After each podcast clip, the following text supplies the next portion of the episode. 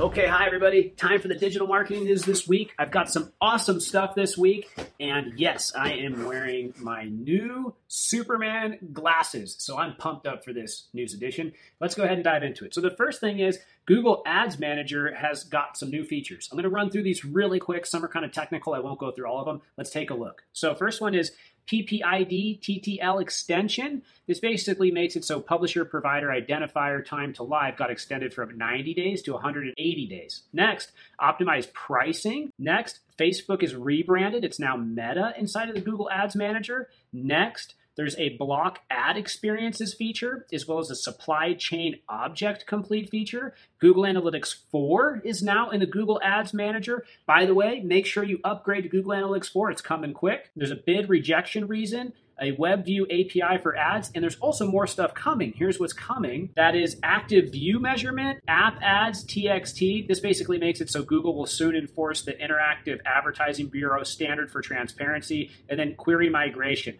a lot more controls, a lot more stuff around privacy and security. By the way, I'm going to be doing an event in a couple weeks on how to integrate your financials and your cybersecurity with your digital marketing. Next topic Google came out with a big update in May. You might have been impacted. If you are, tell me below. I would love to hear about it. Here's one insight that we have so far. Although Google denies that the update targeted anything specific, some people think that it took a shot at AI generated content. But if you think about that a little bit more, maybe it just hit sites that had poor content overall. I'm definitely seeing that. Next story Yoast was really hesitant to implement Index Now, but now they have. If you don't know about Index Now, it makes it so you can get immediately indexed inside of Bing. And now Yoast has that feature, which is a plugin for WordPress. Next story LinkedIn has rolled out a new free B2B B2B marketing tool for businesses. Let's check it out. It's called Business Manager, and it combines features from Campaign Manager and LinkedIn pages into a single dashboard. Pretty cool. Next story. Google says there's no benefit for hosting on a CDN. I will say it probably will make your website faster if you use a content delivery network. Next story. Twitter has removed no follow links in tweets. This is kind of interesting. A no follow means Google won't pass weight from one page to another page through a hyperlink. Anyways, now links inside of tweets are followed. Will that help your SEO? I'm not sure. I'd love to hear from you. Comment below. The reason I'm not sure is because I don't think that there's a lot of weight inside of a tweet, meaning it doesn't have a lot of authority in PageRank to pass from one page to another page.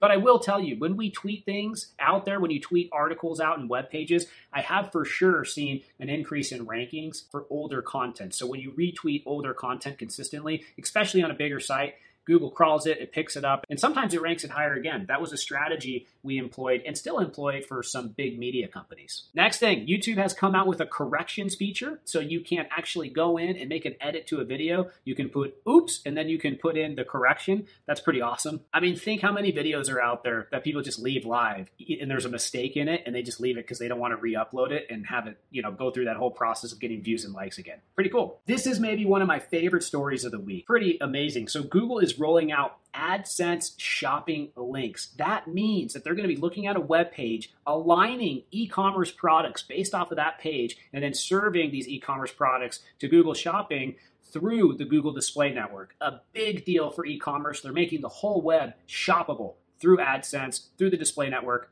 Awesome stuff. Next thing, Firefox has released total cookie protection, and this blocks ad trackers. So, this is a huge deal. So, if you really value your privacy, you might like this new feature. It's called Total Cookie Protection. This is really the most powerful tech ever that blocks ad trackers. The new feature puts all digital cookies into something called a cookie jar and then deactivates the cookies when users leave the site. This is a big deal. Cookieless web, it's really coming up fast, everybody. By the way, I got a new book coming out that's going to be covering all these changes in digital marketing, where everything's headed in the future, pretty soon. I think maybe next month, maybe the following. I'll let you know. Adding one more thing that's really important Prime Day was just announced for all you e commerce people out there. Prime Day is super important. So here's what you need to know Prime Day was just announced. It's going to take place on July 12th through 13th. Last year, it was the biggest two day sales period for third party sellers in company history. The event begins at 3 p.m. Eastern Time on July 12th and continues for 48 hours. It's going to take place in multiple countries. You can also expect sales to take place on Walmart and Target as well because they like to piggyback on the momentum of the event. Spread the word, get your marketing ready, get all your ad spend forecasts ready. If you need help, make sure to contact Ignite Visibility. We'd be happy to help you with Prime Day. Let's do it. Let's crush it.